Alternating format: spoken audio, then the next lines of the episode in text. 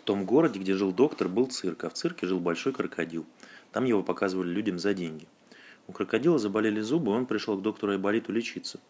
Доктор дал ему чудесного лекарства, и зубы перестали болеть. «Как у вас хорошо», — сказал крокодил, озираясь по сторонам, облизываясь.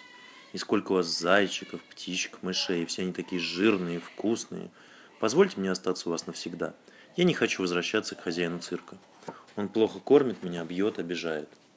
«Оставайся», — сказал доктор, — «пожалуйста, только чур, если ты съешь хоть одного зайчишку, хоть одного воробья, я прогоню тебя вон».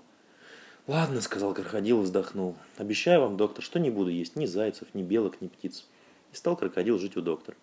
Был он тихий, никого не трогал, лежал себе под кроватью и все думал о своих братьях и сестрах, которые жили далеко-далеко в жаркой Африке. Доктор полюбил крокодила и часто разговаривал с ним. Но злая Варвара терпеть не могла крокодила и грозно требовала, чтобы доктор погнал, прогнал его. «Видеть его не желаю», — кричала она, — «он такой противный, зубастый, и все портит, к чему не притронется. Вчера съел мою зеленую юбку, которая валялась у меня на окошке». «И хорошо сделал», — сказал доктор. «Платье надо прятать в шкаф, а не бросать на окошко». «Из-за этого противного крокодила, — продолжала Варвара, — люди боятся приходить к тебе в дом.